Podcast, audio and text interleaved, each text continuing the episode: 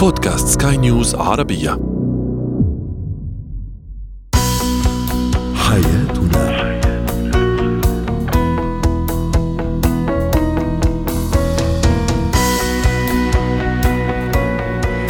مستمعينا الكرام أهلا بكم معنا إلى حياتنا فضاؤكم اليومي الذي يعنى بشؤون الأسرة وباقي الشؤون الحياتية الأخرى والذي يمكنكم الاستماع إليه عبر منصة سكاي نيوز dot com slash podcast وباقي منصات سكاي نيوز العربية الأخرى. شاركونا أيضا عبر رقم الواتساب 00971 معي أنا أمال شاب اليوم نتحدث عن الجدال الطويل والنقاش الطويل بين الخطيبين في بداية العلاقة والتعارف قبل الزواج. هل هو علامة سلبية أم إيجابية لمستقبل العلاقة ولماذا؟ ما هي الأطعمة التي يجب تجنبها عند معاناة الرضيع مع الإسهال؟ وما هي الأطعمة التي توقف الإسهال؟ وأخيرا كيف أنشئ علاقات عمل قوية؟ هو وهي.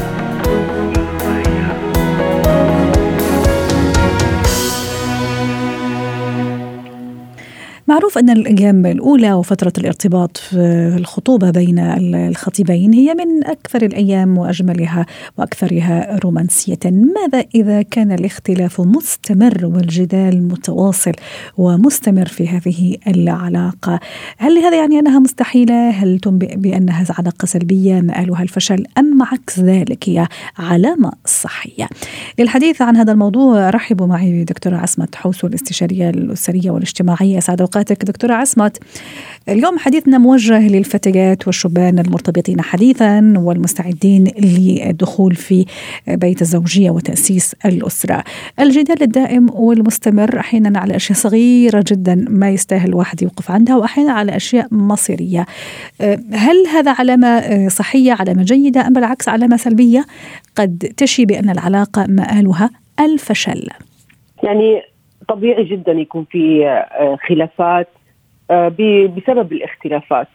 لأنه طالما ما لم نتعلم فقه الخلاف لاحترام الاختلاف أكيد 100% آه، بتكون هاي مؤشرات لفشل العلاقة. لكن إذا احترمنا الاختلاف بين الاثنين اولا في اختلاف قائم على البيولوجيا. هو امرأة هي هو رجل وهي امرأة فبالتالي في فروق بيولوجية.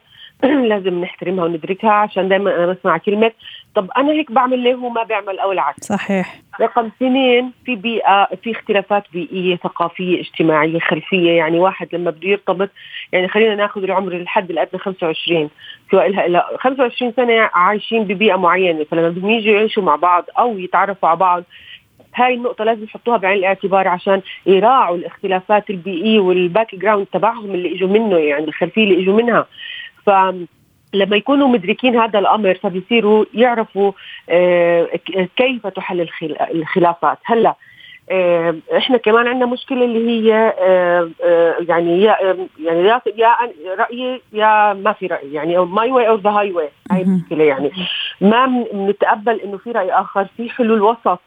في نقطة التقاء واحيانا أراء دخيلة أيضا دكتورة عصمت ممكن من من الأخت من الأخ من الأب من الأم ممكن هذه أيضا تفاقم هذا الجدال المستمر. هم أصلا يعني في جدال. وتصوري يعني آراء أخرى خارجية وتجيهم بين الفترة والأخرى يعني من جهات مختلفة. وهي مصيبة المصايب هذا حاله بده موضوع تدخل الأهل؟ لأنه ياما بيوت خربت وياما علاقات فشلت أو بردت أو فترت. صح. بسبب تدخلات الأهل. للأسف الشديد والمشكلة كمان في نقطة مهمة بما يتعلق بتدخل الأهل. في ناس من الأهل في شغلتين. الظاهرة الأولى إنه الأهل مثلا آه، بتدخلوا آه، بشكل صريح آه، أو بشكل مبطن. بمعنى يعني هم مثلا برموا برموا الدو برموا الفتيشة وعلى أساس إنه هم ما حكوا شيء ما تدخلوا بشكل مباشر. هذا مؤذي جدا. الشكل الطريقة الثانية لتدخل الاهل بيناتهم اللي هي عدم التدخل عدم الفعل هي يعني سوءها بمستوى فعل التدخل نفسه. كيف يعني؟ يعني لما يشوفوا ابنهم غلط أو بنتهم غلطت ويقولوا ما دخلنا هاي السلبية التطرف السلبية هي نفس التطرف في التدخل. 100% هي نقطه كثير مهمة. هلأ أي علاقة بين اثنين زي ما قلت لك بناء على هاي الفروق بتبدأ بتنافر أحيانا يتحول مع الوقت إلى تجاذب واحيانا تبدأ بتجاذب ويقوى مع الوقت. فاذا كانت العلاقة بسبب الخلافات على نفس السبب هاي كمان نقطة مهمة. يعني مش أسباب جديدة أسباب جديدة طبيعي في مستجدات في الحياة. أما إذا كان نفس السبب هو ما يسبب المشاكل بين الاثنين معناته هناك في شيء جوهري لازم نعالجه في طريقة الحوار في طريقة عدم التنازل في طريقة الاستبداد طريقة التسلط استخدام رخص معينة سواء ذكورية أو أنثوية. فبالتالي هون إحنا يعني هون لازم يلجأوا لحدا محايد ولازم يكون مختص. رائع. أما تسوق الآراء من الأهل من الأصدقاء من الجيران هذا بضر العلاقة ما بيفيدها لأنه بيحكوا كل حدا من خبرته الشخصية أو من أجنداته الشخصية أو بكم ما يعلم. جميل. دكتورة عصمت موضوع الوعي أنا أشوفه أيضا كثير مهم في, في كثير من العلاقات بالحقيقة ومن العلاقات ال ال الإنسانية بين الزوج والزوجة والخطيب والخطيبة وما إلى ذلك. بمعنى إلى أي درجة لازم أنا أركز أيضا في تصرفاتي كفتاة أو كشاب أكون واعي أيضا بها وأراقب يعني أعمل مراقبة ذاتية لنفسي. آه، حتى أعرف يعني إذا كانت هذه الخلافات زي ما تفضلتي حضرتك يعني هي خلافات عادية بسيطة آه، على أشياء يعني مستجدة أعرف أنا كيف أديرها ولا لا. هي يعني عم تتكرر بنفس الأسلوب بنفس الطريقة من غير ما يعني تعطيني في النهاية النتيجه يعني مستوى الوعي إلى أي درجة هو عامل حاسم في هذا الموضوع؟ وجود الوعي والوعي الصحيح الحقيقي لا المشوه ولا المزيف في أي أمر في الدنيا هو صحيح. أساس النجاح والاستقرار والراحة. عشان هيك يعني آه، طالما كنت أرفض أن نسمي الوعي معركة لكن الآن صرت أقر ان هناك معركة بين الوعي وما بين عدم الوعي. فبالتالي هون إحنا لازم نشتغل على هذا الحكي. يعني من البداية لذلك أنا بقول لازم يكون في تدريب قبل الزواج. آه لازم الإنسان يعرف نفسه يكون واعي ذاتيا بنقاط قوته بضعفه بمصادر سعادته بماذا يريد من الطرف الآخر أو من هذه العلاقة أو من هذه المؤسسة. آه بعد ذلك يكون واعي بمتطلبات المؤسسة. مش يدخلها بس مجرد لأنها آه، سلوكي لابد منه. بديش أقول شر لابد منه خلينا أقول سلوك لابد منه فبالتالي هون الوعي بهاي الأمور كلها بالذات إحنا بعصر يعني لم يعد سهولته كالسابق وفي مستجدات ومتغيرات يعني. فلما يكون الإنسان عارف شو بده واعي باحتياجاته ويكون صريح مع نفسه قبل الصراحة مع الشريك آه، هون ساعتها أعتقد إنه آه، في هناك قابلية للتغلب على أي خلاف. مبني على اختلاف في الأفكار أو الخلفية أو أي سبب عشان هيك أنا أشرت لموضوع المراقبة الذاتية. كل واحد يراقب نفسه ويشوف نعم. تصرفاته قبل ما يراقب الشريك والطرف الآخر. آه، دكتورة عصمت شو نصيحتنا اليوم لكل الشباب والفتيات المقبلين على الزواج اللي مرتبطين في فترة خطوبة؟ وعندهم هذا المشكلة هو الخلاف المستمر على صغيرة وكبيرة على صباح الخير وعلى مساء الخير. نختلف ويعني نتجادل ممكن حتى نعمل مشكلة. ما هي نصيحتنا اليوم؟ النصيحة الأولى عند حدا مختص بس حدا موثوق يعلمهم آه، المؤسسة مدى يعني في ناس ما بيميزوا أي اثنين بيتعرفوا على بعض خاطبين بيفكروا إنه العلاقة لما تكون بينهم الاثنين خارجه عن إطار الرسمية والمؤسسة هاي علاقة تقتصر عليك وعليها اسهل لكن لما تصير تحت مظلة مؤسسة الزواج بتصير عائلتين مع بعض بتصير يعني مجتمعين مع بعض فهون إحنا هاي الأمور لازم يتدربوا عليها قبل الولوج إلى هذه المؤسسة. وبدي أربط اجابه على سؤالك بالنقطه اللي حكيناها قبل شوي. لما هم يكون كل واحد فيهم عارف شو بده ليش اختار فلانة؟ إيش المواصفات اللي بده إياها؟ وقديش الباكج متوفر بهذا الشخص؟ ويعمل مراجعة ذاتية. لأنه مرات إحنا بنكون لما عايشين لحالنا أو بنتصرف لحالنا بنتصرف تصرفات إحنا بالنسبة لنا بنعتبرها عادي. لكن للطرف الثاني بتعتبر مشكلة. فمراجعة الذات مهمه جدا وليس جلد الذات لأنه في ناس بيخلطوا بينهم بيعتبروها آه، جلد. لا الجلد هو عامل هدم مش بناء. لكن مراجعة الذات هي عامل بناء وتطوير للشخصية وتطوير للعلاقة والاستقرار النفسي والزواج. والرضا الزواج الرضا الزواجي كثير مهم. شكرا لك دكتورة عصمت حسول الاستشارية الأسرية والاجتماعية ضيفتنا العزيزة من عمان. زينة الحياة.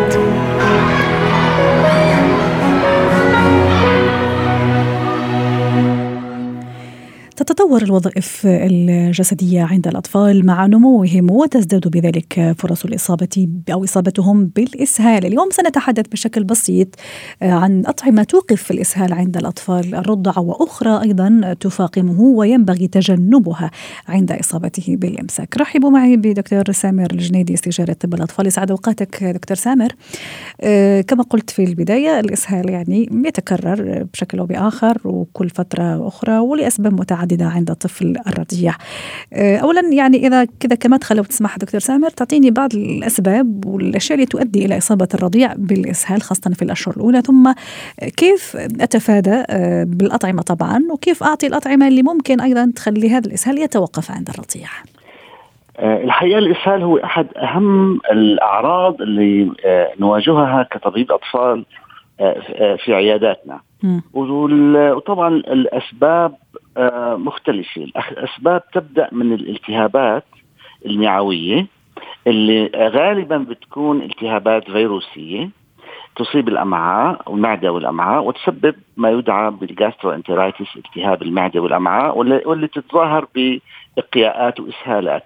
بدي أشير لسبب ثاني مهم جدا هو الأدوية اللي أحيانا آه، الأدوية المضادة آه، لل يعني ال antibiotic المضادات الحيوية اللي أحيانا الناس بياخذوها بشكل عشوائي آه، ويعطوها لأطفالهم لأي سبب في حرارة طفل معه حرارة تعال نعطيه antibiotic. صح وذاك اليوم حكيت حضرتك بشكل مستفيض وكان رائع جدا على موضوع الأنتيبيوتيك وكيف نعطيها ولازم تكون فعلا يعني بعد تفكير من الدكتور يعني مو أي حد يعطيها ومو لأي سبب يعني. السببين الرئيسيين للإسهال. آه هلا آه كيف آه آه بدنا نتعامل مع الإسهال عند الرضيع؟ هو طبعا الخطر الرئيسي في الموضوع هو ضياع السوائل والشوارد يعني السوائل الماء زائد الأملاح آه، هدول عصب الحياة. وعند الطفل الرضيع وقت يفقد كمية كبيرة منهم تشكل خطورة عليه جدية وعلى حياته. لذلك نحن الهم الرئيسي بكون عندنا آه هو تعويض السوائل الماء والأملاح آه يعني بين قوسين وقت نقول أملاح الشوارد. في ناس بيقولوا الشوارد يعني الصوديوم البوتاسيوم الكالسيوم إلى آخره. هدول يجب تعويضها تعويضها آه، بأنه آه، اولا إذا كان الطفل عم يرضع آه، رضاعة طبيعية فيجب الاستمرار بالرضاعة الطبيعية بل وتكرارها بمعنى إنه إذا كان الطفل عم يرضع باليوم مثلا سبع مرات فنعملهم حتى 12 مرة بس كل مرة كمية قليلة مشان ما يحدث عنده تقيؤ. يعني كل مرة بنعطيه كمية بحيث ما يكون متضايق بدون ما نجبره على الرضاعة. يعني حليب الأم الطبيعي من الأشياء المفيدة جدا عند إصابة الرضيع بالاسهال، رائع. طبعا. حتى الطفل حتى الطفل الحليب الاصطناعي ما بنوقف له الأرضاع بس بنقلل له الكمية آه كل مرة من آه كمان بهدف إنه ما آه نصير عنده الإقياء عنده وبنكرر الموضوع. هلأ وقت بنشوف صار الصادر أكثر من الوارد بمعنى إنه السوائل اللي عم يطرحها آه، بالإسهال أكثر من الحجم الحليب اللي عم ياخده. هون آه، عم نحكي عن طفل الرضيع اللي هو على الحليب.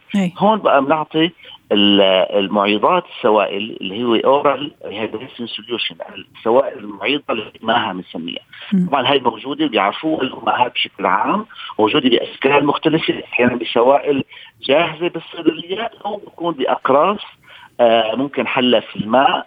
آه بنعطيها آه بين وجبات الحليب دون ما نوقف الحليب ابدا. جميل. فهون آه، آه، طبعا آه، بدنا نلجأ للأطعمة اللي من جهة سهلة الهضم ومن جهة ثانية سهلة الامتصاص. ف يعني بقمة الأطعمة يمكن تكون المناسبة للأطفال معهم اسهال هو مثلا البطاطا المسلوقة البطاطا المسلوقه سهله الهضم من جهة وطبعا ما ما فيها الياف كثيرة وبالتالي آه، يمتص الجزء الأكبر منها. الرز جميل. الأبيض اي كنت راح أحكي لك على الرز دكتور سامر. أها عفوا. كنت راح أسأل على موضوع الرز يعني أيوة. في أمهات أيوة. تعمل عصيدة الرز مثلا. هو طبعا الرز الابيض الرز الأبيض الرز كما هو يعني طبعا آه، مفيد كمان لأنه كمان هدول نحط بعين الاعتبار إنه آه، بدنا بدنا شيء مالح كمان يعني يجب أن يكون أها حتى نعوض ال- الأملاح اللي فقدها الرضيع. بالضبط بالضبط تماما. بالضبط. آه إذا تريد نكمل الموضوع آه، بنحكي كمان عن اطعمه يعني يعني طبعا اللي اللي ممكن تفيد اللي هي التفاح المسلوق الجزر المسلوق ممكن بعدين في اليوم التالي إذا الطفل عم ياك- يأكل أطعمة يعني فوق العمر ست اشهر عم بيبدأ يأكل أطعمة نصف الصلبة ممكن نعطي نبدأ بالدجاج كمان المسلوق. هبرة الدجاج طبعا مع استبعاد الجلد أو الكبد أو إلى آخره بس ال- الهبرة تبعت الدجاج. هاي الأطعمة الأساسية. الموز دكتور سامر. دائما الموز آه، ككل الأطعمة ال- ال- الفواكه نبدأ باعطائها للطفل الرضيع إذا كان على حليب أمه آه، بعد عمر الست أشهر إذا كان على الحليب الاصطناعي أبكر شوي شكرا لك دكتور سامر الشنيدي استشاري طب الأطفال. تحدثنا إذا عن الأطعمة التي يجب تجنبها عند معاناة رضيع مع الإسهال وأيضا أطعمة توقف الإسهال عند الرضيع خاصة في الأشهر الأولى من الولادة ومن الأشهر الأولى من حياة هذا الرضيع. مهارات حياة.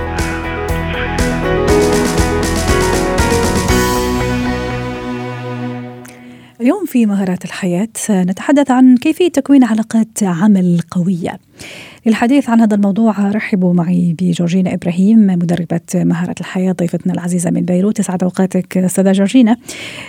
كيف أنشئ علاقات عمل قوية في في عملي أو في مكان عملي؟ بوجود طبعا زملاء وزميلات في العمل وفي وجود تحديات أكيد ومتطلبات ومقتضيات.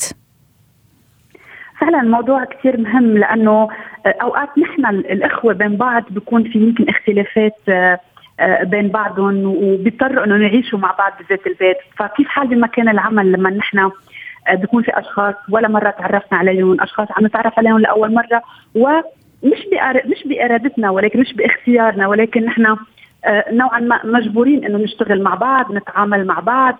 يمكن كل يوم نشوف بعض ونقضي نقضي ساعات عمل طويلة. هلأ أكيد صحيح. بهذه الأيام الأمور صارت شوي مختلفة لأنه الناس يمكن عم تشتغل من بيتها. ولكن بالأيام العادية وهلأ يمكن عم ترجع الحياة شوي شوي للي كانت قبل الناس كلهم بيشتغلوا أو الموظفين بيشتغلوا بذات المكتب أو بذات الشركة بيتعاقدوا مع بعض إلى آخره. فهون في كثير تحديات مثل ما تفضلتي وقلتي ولكن أكيد في أصول إذا بدنا نحكي عن المهارات وعن الإتيكيت بهذا الموضوع. اولا إنه الواحد بده يحترم حريه الغير.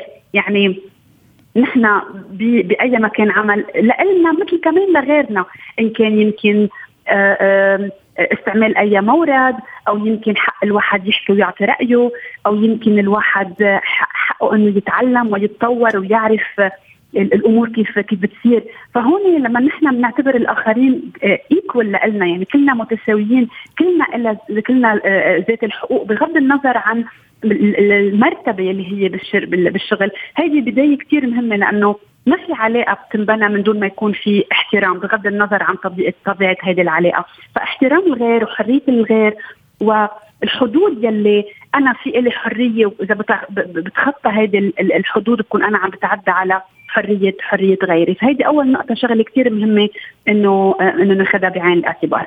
ثاني ثاني نقطة بمكان العمل خاصة ننتبه للأسئلة يلي بننسأل وللمواضيع يلي بتنحكى.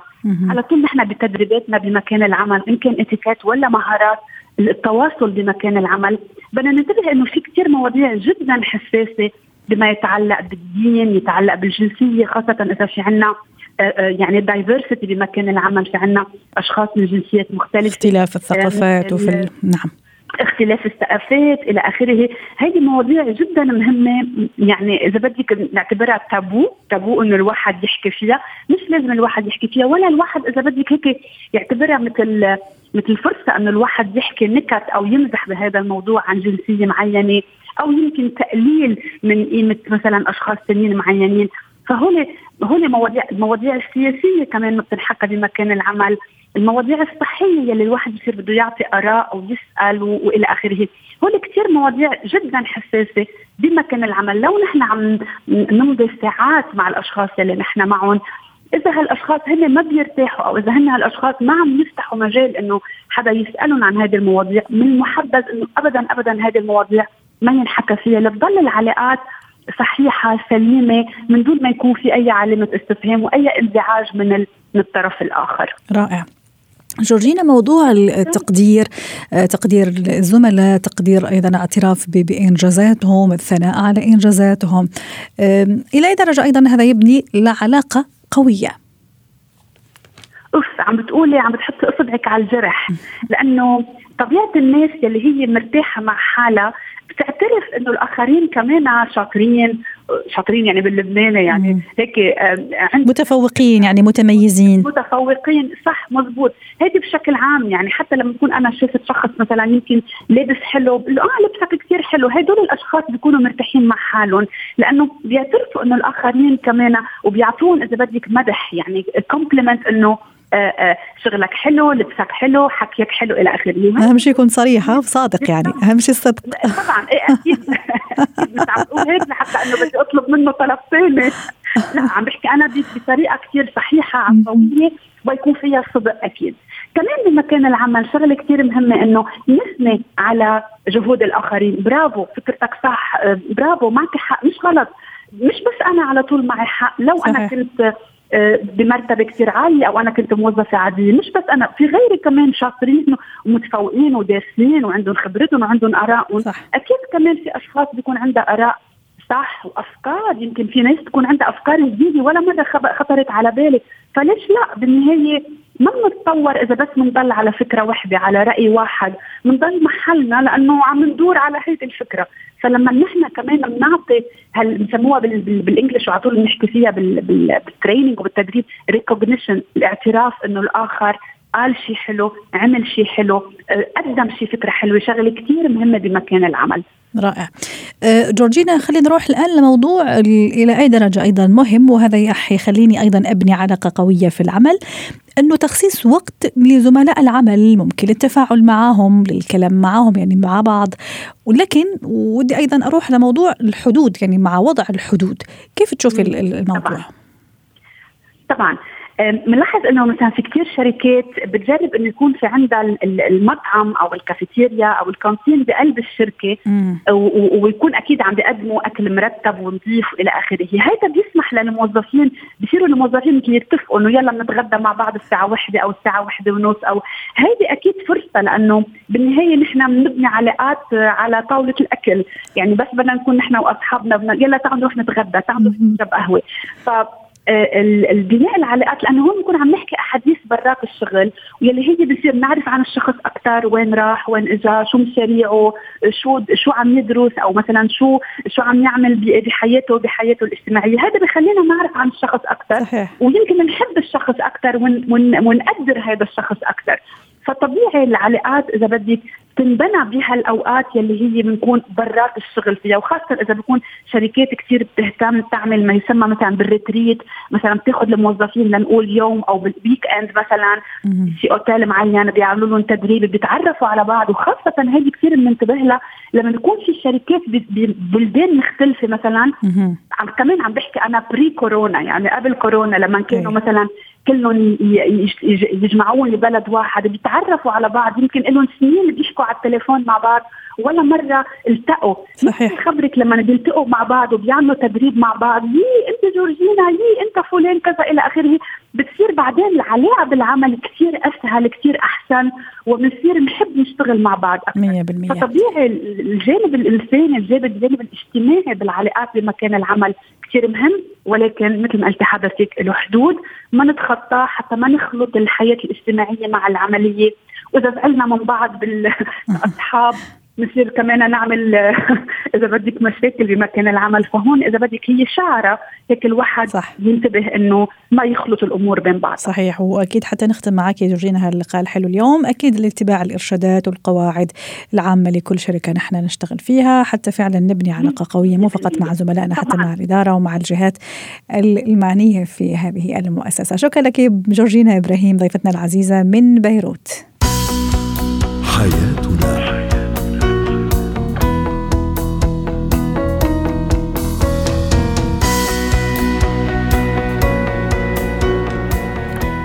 ختم حلقة اليوم من حياتنا. شكرا لكم وإلى اللقاء.